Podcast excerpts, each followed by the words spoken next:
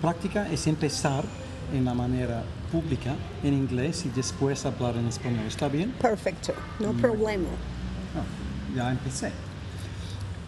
Hi, everybody, and welcome to the Cultural Studies podcast. It's Toby Miller here, and estoy con una de mis amigas, mis compañeras, compañeros de la lucha más importante a través de una década, una influencia increíble en mi propia obra.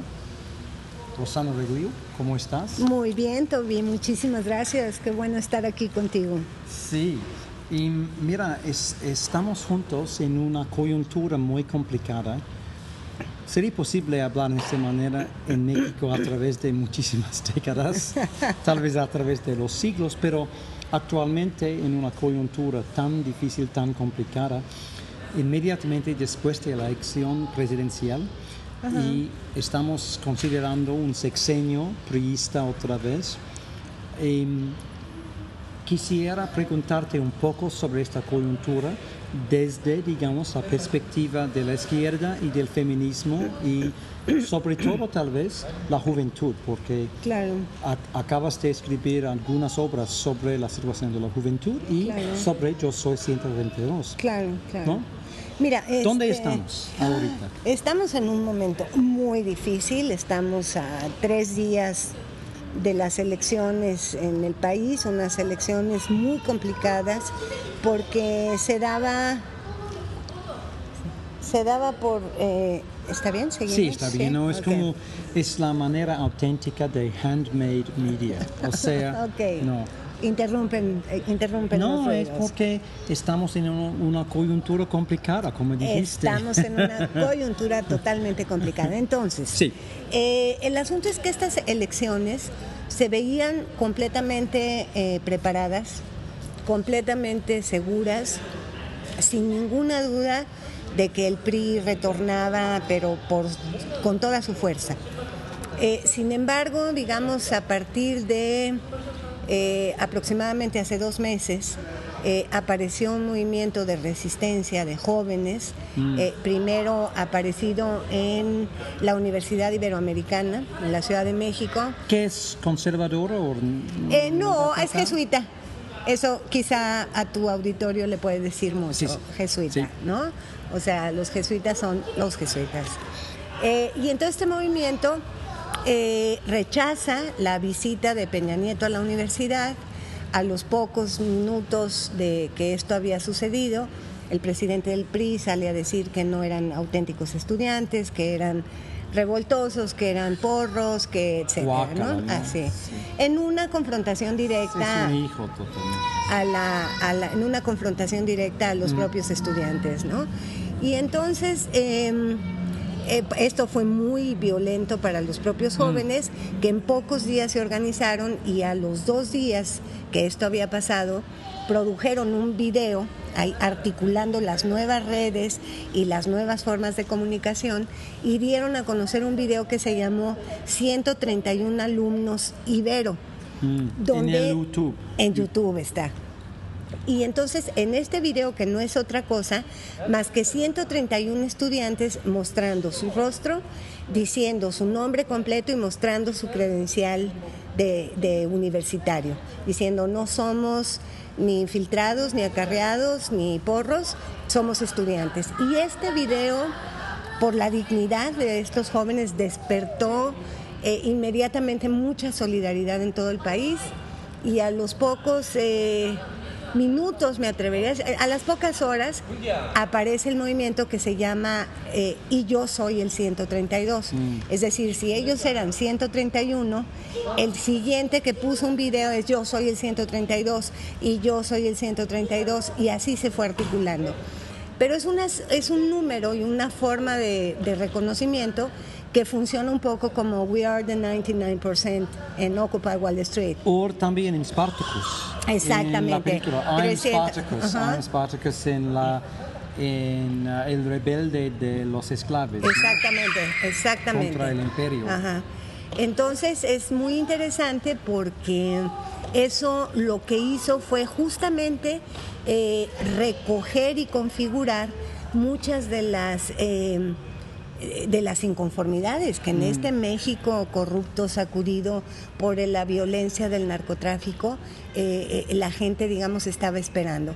Entonces el movimiento empezó a crecer con una fuerza Mm. y con una velocidad eh, propia de los nuevos alquimistas, como los llamo yo, porque son capaces de, eh, de fusionar la comunicación de avatares ¿no? en el ciberespacio con la comunicación cara a cara. ¿no? Entonces, digamos, eh, el 132 sí logró ponerle una zancadilla a Peña Nieto, ¿no? el puntero de las elecciones.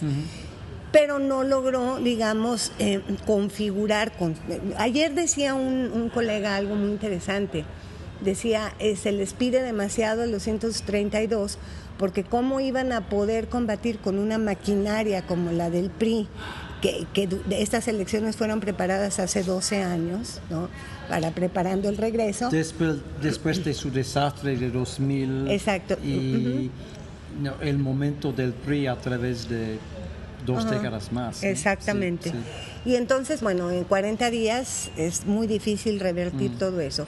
Y sin embargo, me parece que lo más interesante es que lograron detonar una conversación colectiva sin precedente en el país, que pusieron al país de cabeza a discutir cosas, a pensar de otro modo y por primera vez en mucho tiempo a tener esperanza en que era posible eh, transformar el país y construir una democracia eh, verdadera, ¿no? Y viene de los jóvenes. De puros Después jóvenes. de como dice, dicen algunas personas una década sin la tradición mexicana del rebelde universitario, Claro. sin no el activismo juvenil. Claro, yo no estoy, yo no estoy de acuerdo en esa lectura, porque me parece que, eh, por ejemplo, algo se ha discutido por parte, digamos, de los analistas liberales en el sentido mexicano del asunto, de que eran jóvenes que eran apáticos, que estaban dormidos. Entonces yo digo, no, no, no, a ver, cuidado ahí, porque no, los jóvenes mexicanos no eran una especie de bella durmiente que estaban esperados, estaban esperando a ser besados por Peña Nieto, ¿no? Para despertar, estaban ahí. Lo que pasa es que estaban como archipiélagos muy fragmentados y muy dispersos, pero tú tenías movimientos en Ciudad Juárez juveniles como Redes Universitarias Juárez, que es un movimiento muy combativo, que tiene varios años ya en la calle, prácticamente desde que empezó Calderón su guerrita contra el narcotráfico. Este, tienes los grupos eh, por la paz, los grupos por la diversidad sexual, eh, los grupos por eh, las autonomías indígenas, o sea, una efervescencia juvenil en el plano de lo que yo llamo la micropolítica. Sí, ¿no? sí, sí. En- entonces, estalla esta categoría 132 Mm. y todos esos que ahí estaban, todos esos diferentes y dispersos, ¡guau! ¿no? Se juntan en, sí. esta, en esta articulación. Entonces, el, el- el asunto está en que ahorita, digamos, frente a un resultado electoral que se prevé pues muy adverso en el sentido de que tenemos autoridades eh, electorales que no están a la altura del desafío, ¿no? como el Instituto Federal Electoral o el Tribunal Federal Electoral, eh, pues lo más probable es que se instaure el régimen priista, ¿no? Y eso va a implicar cosas muy complicadas en muchos sentidos. Mm. Habrá que estar muy alertas a lo que pasa con la violencia del narcotráfico, ¿no? Y los negocios del narco, habrá que estar muy atentos al uso del petróleo, ¿no? Cuando regresen los priistas a manejar eh, eh, Pemex, habrá que estar muy eh, atentos ¿no? al uso del recurso minero, ¿no? O sea, son infinidad de frentes que se ponen complicados, pero quizá el más delicado de todos es el de los derechos humanos, ¿no? Porque digamos, si algo ha caracterizado a muchos gobiernos priistas, justamente que no se tientan, el- o sea, no se andan con rodeos, ¿no? Para, para la represión. Entonces, ahí el 132, interrúmpeme cuando quieras, ¿eh? No, por Eh, supuesto, es mi práctica, como sabes, Claro, bastante es- bien. Claro, claro. Este, Eh, Específicamente después de tu intento cambiar mi español y utilizar las palabras correctas y no muy sexuales en mis interacciones cotidianas aquí en Guadalajara. Exacto, si no, si no vas a tener problemas. No, este, entonces yo creo que ahora eh, la coyuntura se pone complicada mm, porque mm. el 132, entre otras cosas, se definió centralmente como un movimiento anti-Peña Nieto. Mm. Entonces, Peña Nieto, instaurado en la presidencia, pospone las cosas complejas. Entonces, ahí el asunto es si ellos serán capaces, y yo pienso que sí, porque he estado siguiendo muy de cerca el movimiento en Guadalajara, en el DF, la Ciudad de México y en Ciudad Juárez. En Querétaro también un poco menos. Y mi impresión es que van a remontar la cosa electoral y están cada vez más conscientes de que el desafío es construir una democracia de abajo, ¿no? Y sin centro. Y que las instituciones en México no tienen remedio. Entonces hay que pensar en los modelos de autonomías, por ejemplo, Cherán, mm. en Michoacán, no sé si has oído hablar de, eso. Eh, en las abejas en Chiapas, ¿no? Mm, mm. Que son formas de organización sociales y ciudadanas eh, donde pues uno no está esperando a que el gobierno eh, resuelva, ¿no? Entonces, ¿cómo, ¿cómo apostarle a la construcción de, articulaciones y de una democracia que no dependa digamos, de estas instituciones tan corruptas. ¿no? Ahí hay un tema porque la cultura política mexicana, tú lo sabes bien, nos conoces bien, es bien compleja, ¿no? O sea, entre nosotros tenemos la broma cada vez que alguien hace algo que no nos gusta, es decir, ay, es el pequeño priista que lleva dentro, ¿no? O sea, mm, como que si mm. todos tuviéramos una especie de ADN o una impronta que nos traiciona, ¿no? A la hora de la búsqueda de consensos. Y ahí andamos, ahí andamos, viene, hoy es el momento del cómputo distrital, hay un cochinero en esta elección, está susísima desde antemano, compra de votos, coacción, eh, a la gente se le regaló monederos de una eh, super tienda que se llama Soriana, que es el equivalente a Walmart, o sea, es el, el Walmart mexicano, ¿no? El Soriana, eh, con, con vales de despensa. Eh, la gente haciendo compras de pánico, antier, para que el PRI no cerrara, el, se le llama, el, ¿cómo le llaman? El Soriana Gate. ¿Ah, sí? Sí. Y luego se dio tarjetas de teléfono prepagado. Eh, o sea... Es la corrupción en un sentido directa, pero en otro sentido no. Entonces, los intentos por los observadores establecer que fue una elección sana no funciona porque la corrupción está, no está pasando no en este momento actual de votar exacto, ¿no? está anterior claro. Aunque también hay datos de alteración muy fuerte y muy constante de mm. muchas casillas. Pero efectivamente yo estoy de acuerdo en que, en que la maquinaria priista planchó las elecciones mm, de antemano. Y ahora, yo no quiero ponerme en una posición moral. De, autoridad moral, de decir, esta pinche gente vendida, ¿no? Este, bola de ignorantes, ¿no? La pobreza aprieta, ¿no? Entonces, por ejemplo, veía yo una, una entrevista en YouTube que hacía un periodista francés en algún lugar en el norte, me parece que era en Nogales, y le decía el periodista mm. con un español muy marcado por su acento francés, le decía a la señora, pero usted... ¿Peor que lo mío o al mismo nivel o no, mejor? No, tú hablas un español excelente. no, me, no, este, te queda me chinga, güey. No, te queda un dejito ahí, pero ese te lo vamos a quitar. Total que eh, le dice el periodista, este, oiga señora, pero me dicen aquí sus vecinos que usted vendió el voto al PRI. Ay, claro, me dieron 500 pesos. A mí, a mi hermana y a mi tía.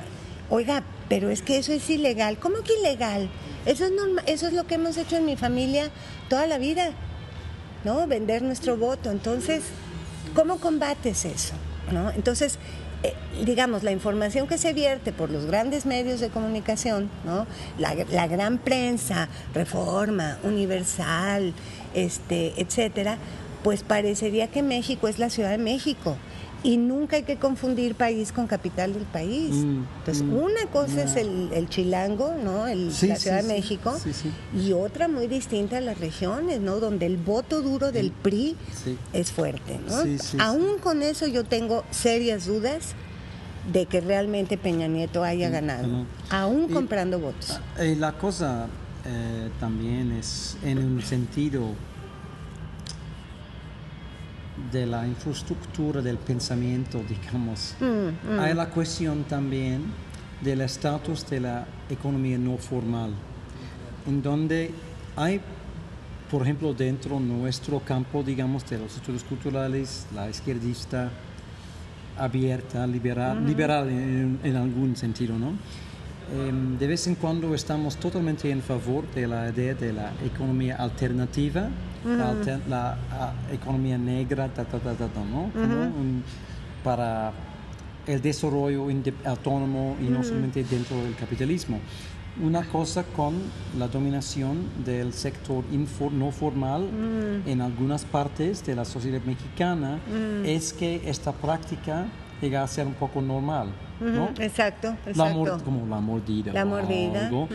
No, no, es, es, es un problema. Ok, quisiera enfatizar en este momento eh, en la cuestión de la juventud porque eres autora de algunas obras conocidas y una nueva, ¿no? ¿no? Sobre la cuestión de la juventud, ¿no? Y sus recursos, sus experiencias, ta, ta, ta. Ah, ayer, eh, de hecho, yo grabé una conversación con Guillermo Orozco. Y yo pregunté a Guillermo que tiene como 60 y me dijo, y me dijo que cuando está pensando en la cuestión de ser como adolescente o de 20 años ahorita, en comparación con 40 años antes, su experiencia, mucho peor ahorita, mucho más dura, mucha más angustia, menos certidumbre sobre la posibilidad de trascendencia personal de un futuro, ¿no? Ta, ta, ta. Claro. No, totalmente de acuerdo, mira, o sea, lo que no podemos olvidar nunca es que con la llamada crisis, eh, ajuste estructural, no económico en el México de 1980, que significó por la vía de los hechos, digamos, la aceptación de todas las reglas del capitalismo y del mercado en detrimento del estado de bienestar, lo poco que se había podido avanzar en esa línea, implicó, digamos, para los jóvenes que nacieron después de 1980, nacer a la crisis. ¿No? Mm, ujú. Estamos hablando de dos generaciones ya, este, totalmente, digamos, vulneradas por eh, eh, estos eh, dispositivos predadores ¿no? del, del- del recurso eh, público, eh, con muchos agravantes. Por un lado, esto no es privativo de México, o sea, me parece que en buena medida estamos en un momento en que el neoliberalismo ha mostrado, digamos, su rostro feroz y se ha visto como que por la vía de los hechos, repito, ha descolgado del sistema a millones de personas, ¿no? Y entre estos millones de personas, uno de los sectores más vulnerables ha sido justamente el de los jóvenes. ¿no?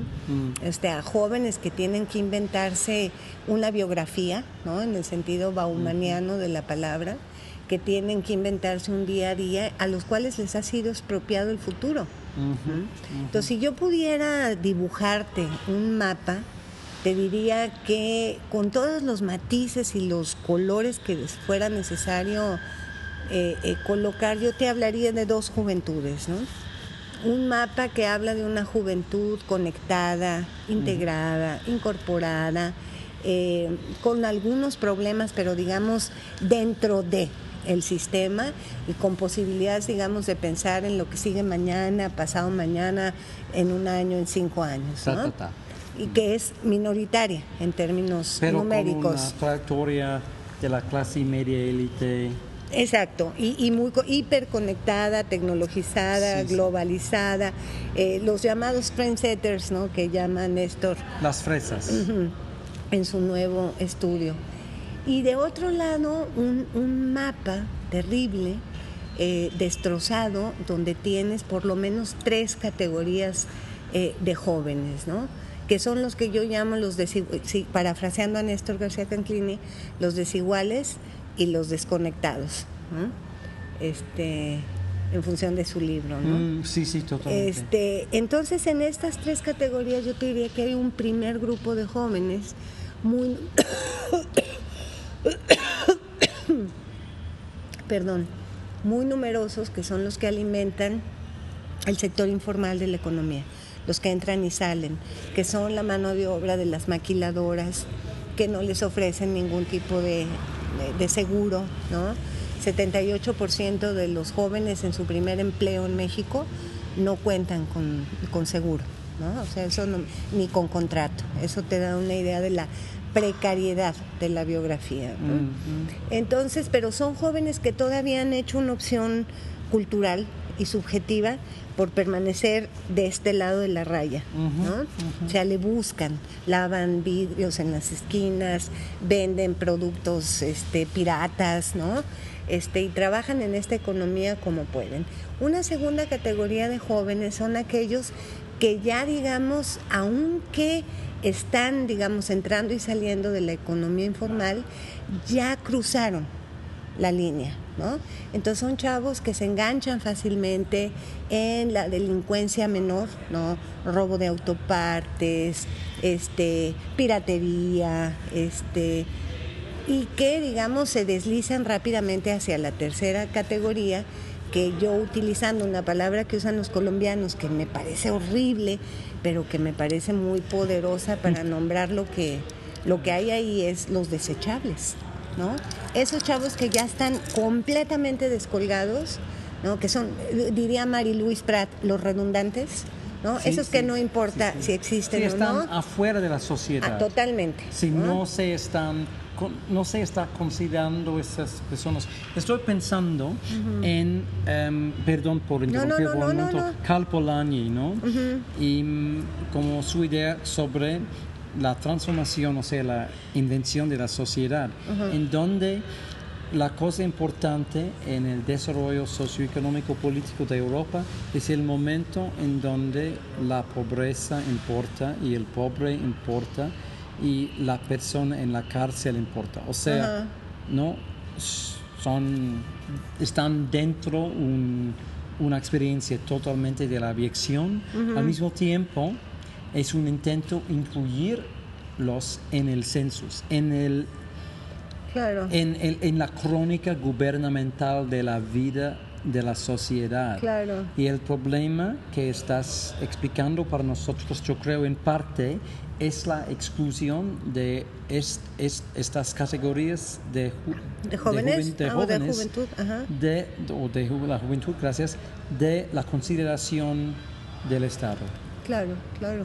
¿No? Ah, ahí hay, hay problemas eh, muy fuertes. Yo venía trabajando mucho eh, desde hace varios años en el debate inclusión y exclusión que me parece que con más efectos negativos que eh, positivos, digamos como que eh, copó, ¿no? O sea, llenó el ámbito del debate en ciencias sociales y digamos que, que, obturó o invisibilizó muchos de los problemas que esta oposición binaria entre inclusión y exclusión tenía.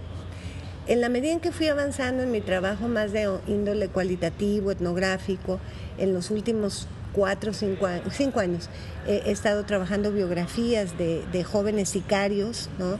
de jóvenes metidos en el, en el mm, ejército mm, del mm. narcotráfico.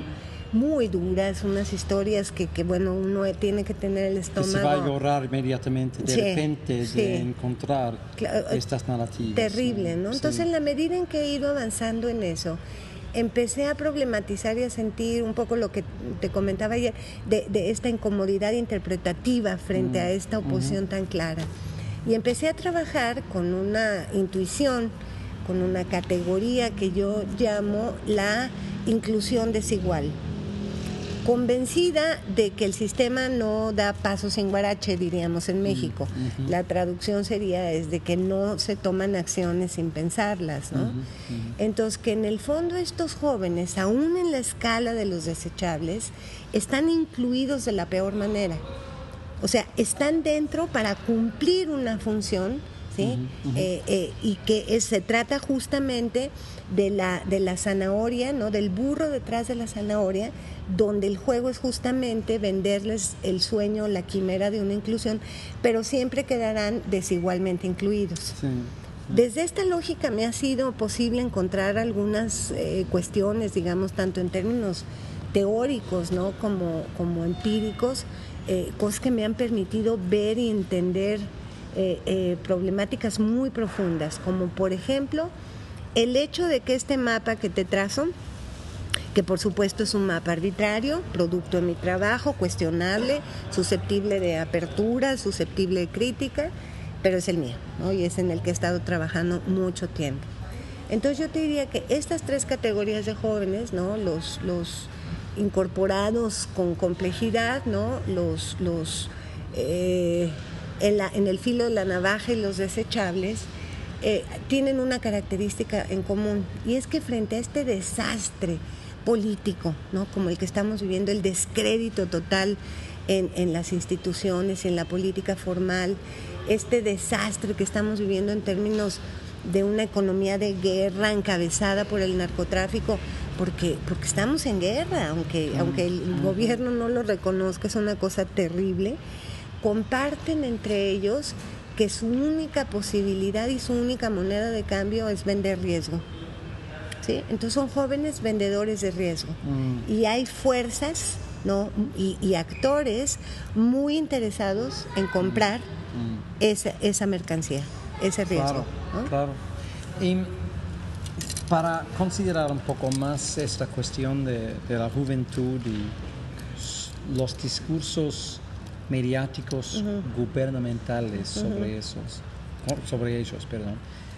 ¿Cuál es la narrativa dominante, si se puede hablar de esta manera, mediática, sobre la situación de esta juventud excluida? digamos, claro. olvida. Claro. Es, es, es, la narrativa está como, es su responsabilidad. Claro. O, sí, sí, sí, como una decisión individual o algo. Claro, exactamente. O sea, está instalado, digamos, en el, en el territorio del discurso gubernamental y mediático con muy honrosas y escasas excepciones, mm. la idea de que se trata del enemigo de la sociedad, ¿no? De que son jóvenes que cruzaron la raya, que este, que son culpables de lo que les pasa. Mira, un ejemplo para, para que veas que no es pura retórica. Sí. Eh, hace, en 2010, cuando esta violencia brutal que nos azota empezó a alcanzar niveles cada vez más complicados, en Villas de Salvarcar, en Ciudad Juárez, hubo una masacre de 14 jovencitos que estaban celebrando un cumpleaños y que habían ganado un partido de fútbol. Estoy hablando de jóvenes de preparatoria, de jóvenes de secundaria y uno que otro universitario. Llegó un comando armado de 60 individuos encapuchados, los masacró a todos, los deshizo, o sea, ríos de sangre, una escena totalmente truculenta. Y en ese momento Calderón, Felipe Calderón, el actual presidente, estaba en Japón por una gira de negocios, ¿no? Entonces estaba dando una rueda de prensa y le preguntan, oiga, ¿qué onda con Villas de Salvarcar? ¿Qué pasó? No, no, no, eran sicarios resolviendo eh, problemas entre ellos. Mm. Eso causó en el país estragos. Digo, mira, una buena noticia, voy a hacer una nota de pie de página. Una buena noticia es que a lo mejor, eh, o sea, es horrible que el PRI haya regresado, pero una buena noticia es que Calderón y su guerra perdieron. O sea, estas elecciones pueden ser consideradas un referéndum, ¿no? A esa política guerrera. Entonces, lo más terrible del caso es que mucha gente lo cree. O sea, no inmediatamente se machaca cuando tú analizas a la, a la manera antigüita, el análisis de contenido, ¿no? Que hacíamos antes cuando estábamos jovencitos. Eh, uno uno hace, seis minutos, años, claro, tres años en tu caso, seis minutos en, el mi tuyo. caso. Ah, ok, perdón, claro, lo sabía. Este, uno ve claramente que hay esta operación de satanización, no, inmediata, mm. y que y que la gente realmente se compra eh, el discurso de estos jóvenes, pero que además son construidos mediáticamente a través de categorías étnicas, ¿no? a través de categorías de género, ¿no? Siempre son hombres, ¿no? Eh, siempre son morenos, siempre son pobres, ¿no? Entonces se van tejiendo ahí imaginarios muy complicados y como tú sabes, y Beatriz Arlo lo dijo alguna vez de Ah, manera sí. brillante, Sí, sí, muy con el imaginario no se discute. Sí, sí. ¿no? Entonces, eso está instalado, es una lucha permanente pelear Mm. contra esa narrativa, ¿no? Y yo creo que en ese sentido, este, esta idea de, de- de Ulrich Beck eh, y luego desarrollada también por, por Bauman, Mm. De, de- de las contradicciones eh, sistémicas de la propia biografía, que es un concepto denso, ¿no? a lo mejor muy elaborado, pero que no significa otra cosa que eso que tú decías, el poner la culpa en el individuo y apartarla de las instituciones, ¿no? Entonces, si tú, yo tengo mil de entrevistas, bueno, mil, muchas, con chavos, por ejemplo, que trabajan en las maquilas de Ciudad Juárez cuates al que la maquila, la que le fabrica el tornillo perengano de tal a la Mac, ¿no? O le trabaja el tornillo perengano de tal para el carro no sé qué de la Chevrolet, lo estoy inventando, pero a- ese es el tipo de trabajo que se hace en la maquila, este o hace la etiqueta de la Levi's, contrata a los chavos por tres meses, porque ese es el plazo que el Estado da para que un patrón se haga cargo de su trabajador.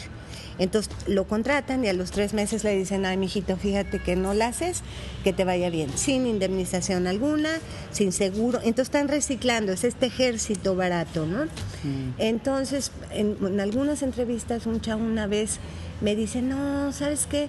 Pues es que yo no la hago, man. O sea, pues no me contratan pues porque estoy gordo y porque estoy chaparro, o sea, que estoy bajo de estatura y estoy bien prieto, es decir, moreno, ¿no? Y para jabarla de chingar no hablo inglés. Esa era la lectura de este muchacho, de, de esta perversidad del modelo económico. Y como él, Exacto, exacto. Chorro mil. Es su análisis sociológico. claro, Pero em, en tu obra, en la obra más importante académica sobre la juventud, por un lado, por supuesto, se está pensando y problematizando el concepto de la juventud, pero también se debe considerar las cuestiones en términos del género, de la raza, Claro. etcétera, de la educación, la religión, de la región, tal, tal. Ya mencionaste que este, eh, que este chavo ¿no? fue moreno, ¿no? y fue en su análisis de su propia vida un factor importante, un dato duro en sus oportunidades, Claro. sus posibilidades de la vida. Quisieras compartir con nosotros un poco tus experiencias con las entrevistas y más generalmente sobre o tu análisis sobre las diferencias, por ejemplo, del género, de la región, del color.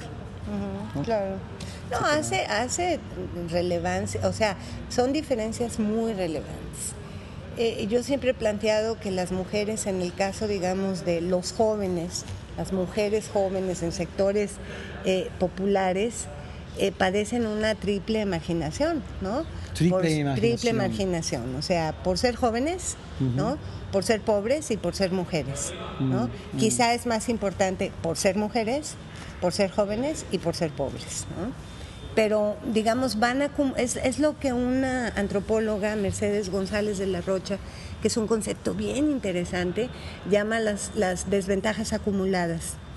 Entonces me parece que en el caso de las mujeres, no poniendo eh, sin restringir el género a las mujeres, por supuesto, enseguida hablaré de las diferencias con respecto a lo masculino, me parece que ellas llevan llevan una carga todavía mayor en una cultura tan eh, machista, tan masculinista como la nuestra, ¿no? En el sentido de que deben eh, acumular mayor capital, ¿no? Social, cultural, económico, para lograr, digamos, desprenderse un poco de la del límite y de la rayita a la cual la sociedad las está, las está condenando. ¿no? Pero al mismo tiempo es muy interesante que eh, esto sin generalizar, porque por supuesto, como tú bien dijiste hace rato, pues los jóvenes no son un continuo homogéneo definible en una a priori universal, ¿no? No está simplemente sobre edad. Así es. Son otros factores. Y, ahí caben muchísimas diferencias. Pero me parece que lo que yo logro encontrar es un discurso mucho más combativo en ellas, ¿no? Es decir, como, como son tan eh, golpeadas y reprimidas por este modelo eh, societal o social, eh, ellas elaboran dispositivos reflexivos eh, a, menor edad que, los hombres, ¿no? Este, sin embargo, bueno, esto no ha sido suficiente para que, mm. digamos, logren escalar o avanzar, digamos, en posiciones menos eh, desventajosas, ¿no? Hay una cosa muy linda, o sea, en los últimos 10 años sí es posible ver una resistencia de las mujeres jóvenes que hacen parte de colectivos mixtos, eh, de, agrupaciones identitarias diversas como los punks, los emos, los escatos, los metaleros, los eh, ravers, etcétera, donde sí se ve claramente una transformación en los últimos 10 años de ellas, de dejarse de autopercibir y de pelear con sus compañeros por no ser consideradas el trofeo adentro del colectivo. Y eso me parece a mí un avance muy, eh, como mujer, por supuesto, me parece eh, maravilloso. Y, en, algunos ¿no? Eh, grupos es, es menor este logro, pero me parece que cada vez hay una mayor conciencia de resistirse a este tratamiento de, ser consideradas trofeos y objetos. ¿no? no, es un cambio importante. Muy importante. una cultura muy conocida como machista de la nación-estado en general, pero dentro también la vida supuestamente alternativa de los narcos o de la clase claro, o algo, ¿no? Entonces, es interesante. ¿Cómo fue posible crear este cambio en donde la mujer está de, digamos, presente a causa de su misma y no como una señal sexual o de, un trofeo. Claro, mira, yo lo atribuyo a tres cosas eh, importantes. La primera tiene que, y que no es, no me estoy hablando aquí, esto es importante plantearlo, del mundo de la cultura narca, donde ahí las cosas en vez de avanzar eh, eh, culturalmente, si se pudiera decir así, aunque es un contrasentido involucionario, es decir, se fue para atrás, pero ahorita te cuento de eso. En el caso estoy hablando de colectivos juveniles en sectores populares, medios, medios altos, donde la cultura, no sé cómo llamarla, me gusta como la llama Renato Ortiz, la cultura mundo, ¿Quién soy? Renato Ortiz, ah, nuestro amigo brasileño. Sí, sí, sí, muy la, conocido. La cultura mundo. Teórico cultural muy importante. Muy importante. en vez de hablar de globalización, de la mm, cultura, o sea, él mm, usa este concepto eh, que a mí me gusta mucho en su, en su versión este, criolla, porque permite justamente entender cómo a través de un conjunto de dispositivos que quiero llamar sociotécnicos, para no agotarme en los fierros de la Internet y las sofisticaciones y el avance tecnológico, sí han posibilitado eh, la entrada de múltiples discursos. Entonces, en estos últimos 10 años, estamos hablando de jóvenes claramente eh, eh, constantemente, altamente expuestos a un conjunto de discursos eh, eh, de este mundo, de, la, de, distintas regiones, de distintos países, de distintas formas culturales, que han impactado de tres formas fundamentales. La primera es producir extrañamiento sobre la propia vida y sobre la propia biografía. ¿no? Ahí donde antes solamente la telenovela o la radionovela o el pasquín o el cómic ratificaba esta dimensión objetual de las mujeres, la sumisión, eh, el valor del recato y de la moral, etcétera, etcétera, este, eran las únicas, digamos, fuentes de contrastación de la propia subjetividad. Hoy no es más así. En estos últimos 10 años estamos hablando de jóvenes que han entrado en contacto con Hollywood de maneras cada vez más aceleradas por vía del cine en la sala y por vía del cine pirata. Eh, o sea, no estoy hablando solamente de Internet, ¿no? Estoy hablando de la entrada al país eh, eh, de un montón de productos culturales, ¿no? De un montón de, de, em, de, herramientas que les permiten esta producción de extrañamiento. Ah, sí. ah entonces no es normal que las mujeres sean golpeadas, ¿no? No. Entonces no es normal que si yo tengo deseos sexuales, no necesariamente soy una prostituta, ¿no? Eh, ah, entonces yo tengo derecho a decidir el número de hijos, ¿no? Por ponerte muchos ejemplos, ¿no? Entonces, ese es un frente muy interesante. Un segundo ha sido la migración. O sea, en un país como México, con esa altísima eh, eh, migración que tenemos principalmente en los Estados Unidos, pero con retornos constantes, ha impactado profundamente en, en, los territorios, ¿no? en el nivel de la vida cotidiana de los barrios. ¿no? Cuando, este, por ejemplo, tengo una alumna eh, que ella es de Puebla, pero hace su doctorado acá con nosotros en el ITESO, eh, Marcela Ibarra, que hace una tesis bellísima sobre identidades juveniles de jóvenes eh, migrantes eh, de Coyula, Puebla, que se van a Nueva York. Y la tesis se va a llamar de Coyu York a Nesayula, digo a Nueva Yula, ah, ¿no? En esta mezcla. Pero entonces, por ejemplo, Marcela encontró en su trabajo empírico especialmente en Nueva York, cuando ella estuvo allá en, Long Island, donde llegan estos poblanos eh, migrantes, eh, una chava de primera generación de migrantes que a los cinco años de haber vivido en Estados Unidos, ella llegó de, de 10 años, 12, no estoy segura, demandó a los papás en Estados Unidos. ¿No? Porque las herramientas de la cultura de acogida, es decir, le permitían decir, me están eh, quitando mis derechos, me está y yo voy a demandar a mis papás. Eso tuvo un impacto en la comunidad de Coyula fuertísimo. Sí, y en las relaciones de poder eh, a través del género y a través de la familia. Las expectativas por la próxima generación de las mujeres. impacto para los padres y todo, ¿no? Para todo, ¿no? Entonces, la migración ha tenido un impacto eh, en estos cambios positivos para las mujeres y hay un tercer factor que tiene que ver con eh, el trabajo femenino. ¿No? Es la feminización del trabajo en México, este, en este desastre de guerra, ¿no? En este eh, sicariato, eh, migración masculina, etcétera. Eh, las mujeres salen al, al mercado laboral cada vez más jóvenes. Mm, Entonces, eso también tiene un efecto profundo en, la biografía y en el empoderamiento. ¿no? Entonces, yo diría que son esas tres cosas. ¿no? La cultura mundo por vía de los productos culturales, ¿no? la migración como contacto directo con otras formas y la feminización de la fuerza laboral. De, la fuerza laboral.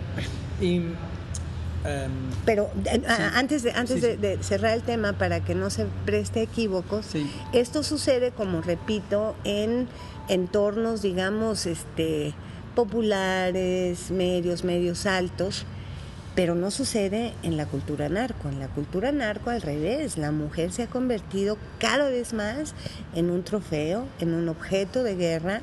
Eh, hay, hay zonas, por ejemplo, en Culiacán, donde las jovencitas a los 15 años se operan los senos, ¿no?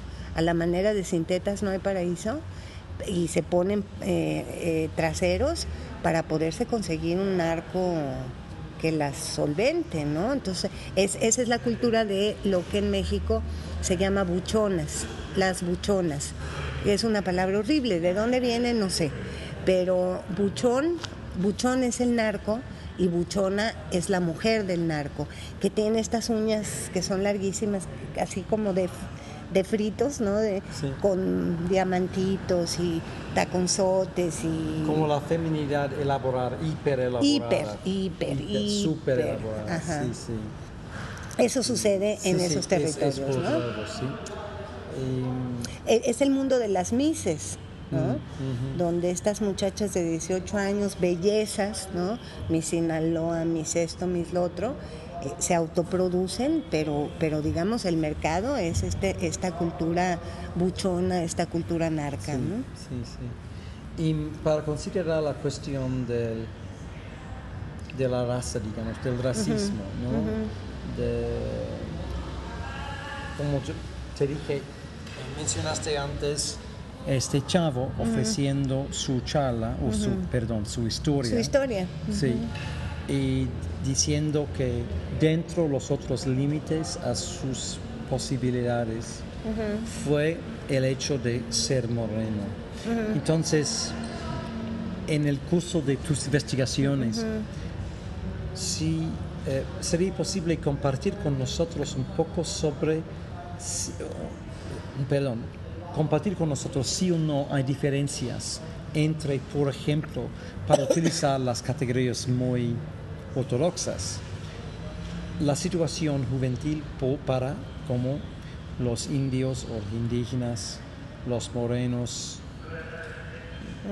los güeros, ta, ta, ta, ta, a través del espectro de la definición racial mexicana. Claro. Mira, esto en México es muy complicado porque nos declaramos un país no racista, Aunque Monsiváis desde hace muchos años dijo que no somos racistas, claro que sí somos, ¿no? Es un racismo velado que se volvió bien visible en el 94 con la emergencia eh, zapatista. Entonces, digamos, en el transcurso de eh, la interacción entre ellos, con las instituciones, la ciudad. Esto sobre todo lo he estudiado desde la lógica de la ciudad y la configuración eh, de la cultura urbana.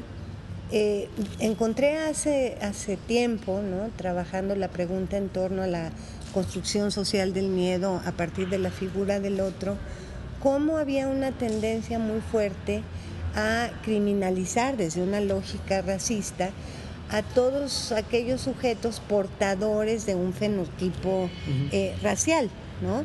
Donde tú tenías fundamentalmente el color de la piel, ciertos rasgos o fenotipo indígena o muy popular.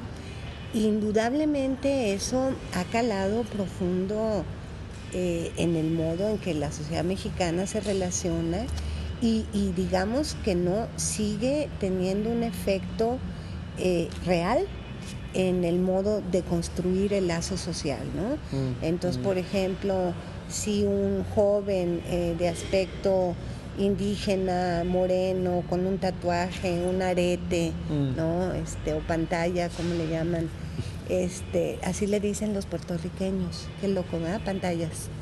Este, em, si van a pedir empleo, eh, tienen cero probabilidades de éxito, ¿no? Entonces, indudablemente el empleador, estoy generalizando, pues, ¿no? Sí. Pero para efectos de entendernos, el empleador va a optar por el joven eh, blanco, ¿no? O de mm. tez más clara, este, de rasgos más suavizados o más occidentalizados, eh, ¿no? con mejor vestuario, sin tatuajes. Es decir, sí hay una cosa eh, muy oscura, ¿no? muy soterrada en la sociedad mexicana, donde esta cosa nos sigue haciendo cuentas de un lado y del otro, ¿no? Porque, porque también, por ejemplo, ahorita en el 132, volviendo a la, a la plática inicial, ha sido bien interesante ver el recelo entre unos y otros de estos jóvenes, ¿no? O sea, cómo los, los jóvenes que vienen de sectores más populares, eh, de la universidad pública que tienen estos rasgos más, repito, eh, fenotipos indígenas. Eh, populares también tienen recelo frente a los güeritos y los blancos de ojos claros, ¿no? entonces, ese racismo está instalado ahí, a mi juicio, porque en México el mestizaje fue una bonita narrativa. Claro. ¿no? Una hermosa narrativa sostenida por el pensamiento liberal de cara a la fundación del Estado Nacional, pero que en el fondo no en el fondo no, no, no contaminó en el buen sentido de la palabra eh, las estructuras profundas eh, eh, de la sociedad, ¿no? Entonces todavía tenemos un pleito ahí. Fíjate, por ejemplo, yo me acuerdo muchísimo de cuando yo estaba chiquita, esto ya hace mucho que no lo oigo, pero cuando yo estaba chiquita, mi padre era madrileño, refugiado, comunista, este, comandante, ¿no? jefe del ejército republicano, ¿no? que fue preso en Francia y luego eh, vino refugiado a México cuando Lázaro Cárdenas y mi madre era chiapaneca y vinieron a vivir a Guadalajara hace chorro mil años. Y yo me acuerdo que estando chica asistía entre fascinada y aterrada a las conversaciones de las amigas tapatías o de Guadalajara de mi mamá que buscaban en, en, el cuerpo del bebé lo que se llamaba la mancha del indio. Y la mancha del indio era una, un lunar más oscuro en la piel Ah, que acusaba la impureza de la sangre. Ay, ay, ay. ¿no? Y entonces esto es algo que yo describo ahora en el libro que estoy preparando sobre el miedo, que es un capítulo bien interesante, eh, eh, que voy a entregar pronto a siglo XXI. Este, encontré después que esto en Puerto Rico se llama la mancha del plátano. La que- mancha del del plátano. plátano, que es la mancha de la plantación. Es decir, para, para decir, mostrar la ser impureza. miembro de la esclavitud. Así es. No, acá la mancha del indio acusaba que por ahí tu sangre es sospechosita, ¿no? Entonces, este, eso está muy, está, transminó. Entonces, el mestizaje, eh, esta cosa de la raza de bronce, si se lee a todos estos cuates de la raza de bronce, vas a ver el racismo tan acendrado que hay Sí. ahí, ¿no? Incluso en el propio Vasconcelos, ¿no? Oh, Es, sin eh, duda. eh, entonces ahí hay un problema y, y, y no se discute, y no se discute porque se convirtió en una narrativa nacional que no vemos porque a través de ella vemos, ¿no? Mm. Entonces creo que esto es muy, muy interesante. Mira, tenemos como cinco o seis minutos más. Y eh, quisiera, si está bien, preguntarte una o dos cosas más. Adelante. Sobre todo, y acabas de mencionar un nuevo proyecto, un nuevo manuscrito que está casi con la editorial. Y sería posible decirnos un poco sobre este proyecto casi actual. Claro, digamos, claro, del, claro. del pasado muy reciente. Claro, es un proyecto que he venido trabajando varios años, eh, no solamente en México, sino en Argentina, en Colombia, en Puerto Rico y en El Salvador, eh, sobre la construcción social del miedo, ¿no? O sea, cómo se construye el miedo, eh, cuál es el impacto, digamos, de los miedos eh, contemporáneos, cómo se construyen, a contra qué se dispara eh, una vez que el miedo ha sido detonado, cómo configura el tejido social urbano, este cómo impactan nuestras lecturas de los otros. Eh, me meto mucho a analizar el, el uso autoritario de los miedos, ¿no? la apropiación autoritaria de los miedos, trabajando eh, eh, por ejemplo, al artífice ¿no? de la utilización del miedo eh, eh, moderno en términos electorales, que fue Pete Wilson, el gobernador de California, ¿no? en los 90. Que yo creo que él marca una, una diferencia importante cuando él usa el, el miedo al migrante para ganar las elecciones y luego como él mismo entrena a Gobernator, ¿no? Sí. justamente para hacer lo mismo años después. Pero también como Uribe en Colombia se apropia del miedo colombiano contra la guerrilla, el terrorismo, etc., para imponer un proyecto, etcétera, ¿no? Entonces voy trabajando. eh, los usos del miedo Ajá. para otros deseos. Así es, o sea, convencida de que el gesto que instaura el miedo es el mismo gesto que busca instaurar la esperanza, es decir, es decir, esto está terrible, pero yo te ofrezco esto, ¿no? Entonces analizo en, una relación dialéctica este, el miedo y sus contracaras en la lógica de la esperanza, ah. quiénes son los ofertadores de esperanza, cómo se comportan los medios de comunicación frente a eso, este, cómo trabajan, a partir de qué retóricas, ¿no? Este, eh, las categorías del silencio, este, de la monstruosidad. Me importa mucho a lo largo del, libro, voy trabajando fuertemente, siguiendo a Foucault, la idea de anormalidad, ¿no? y, la idea ya más elaborada por mí de anomalía, La, anomalía que, digamos, que produce miedo y que produce estos enemigos que pudieran ser, por ejemplo, eh, los jóvenes. Y haciendo también una distinción entre lo que es una sociedad argentina, la mexicana, ¿no? etcétera, para ver, digamos, de qué manera las culturas locales juegan en la eh, adecuación de estos miedos globales, ¿no? de cara al, al, famosa, a la famosa sociedad del riesgo. Localizar estos miedos y el impacto de las interpretaciones locales. ¿Cómo elegiste estos países? Mira, bajo estuve pensando mucho cuando empecé este trabajo que eh, una de las hipótesis con las que arranqué, que al final he tenido, digamos, que ir eh, corrigiendo en la medida que avanzo, pero la hipótesis de arranque fue que el modo de presencia del Estado hacía una diferencia en la experiencia subjetiva del miedo. Es decir, que si tú estabas frente a un ah, Estado fuerte, ¿no? El miedo tendería a tener un cierto tipo de... Y perdón, tu elección de un Estado fuerte fue... México, o sea, el Estado autoritario.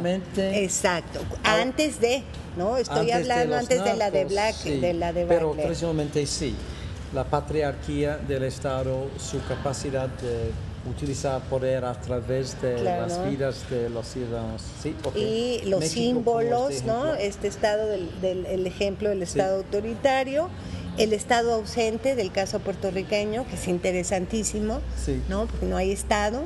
Lo más parecido en Puerto Rico al estado es eh, eh, la figura del, empleado de gobierno, pues, ¿no? Este, y, su, su estatus, el estatus de la ciudadanía también como un doble, ¿no? Así es. El estado de historia militarizada, ¿no? De la sociedad argentina, ¿no? El estado totalmente fragilizado de cuando empecé, que era el caso colombiano, ¿no? Sí, y el estado en una economía emergente, como era el caso de, El Salvador, ¿no? Como te repito, esto fue lo que me orientó eh, eh, para seleccionar estos casos eh, en los que me mantuve porque encontré cosas muy interesantes, pero como te repito, he ido ajustando la hipótesis, ¿no? Mm. Este, porque hay otros elementos que juegan sí, fuertísimo, por, por supuesto, por supuesto, pero no necesariamente sobre todo, pero como una cuestión de la infraestructura del poder gubernamental. Claro. Es para empezar con esta cuestión, es decir, que cuando nosotros estamos considerando nuestra vida.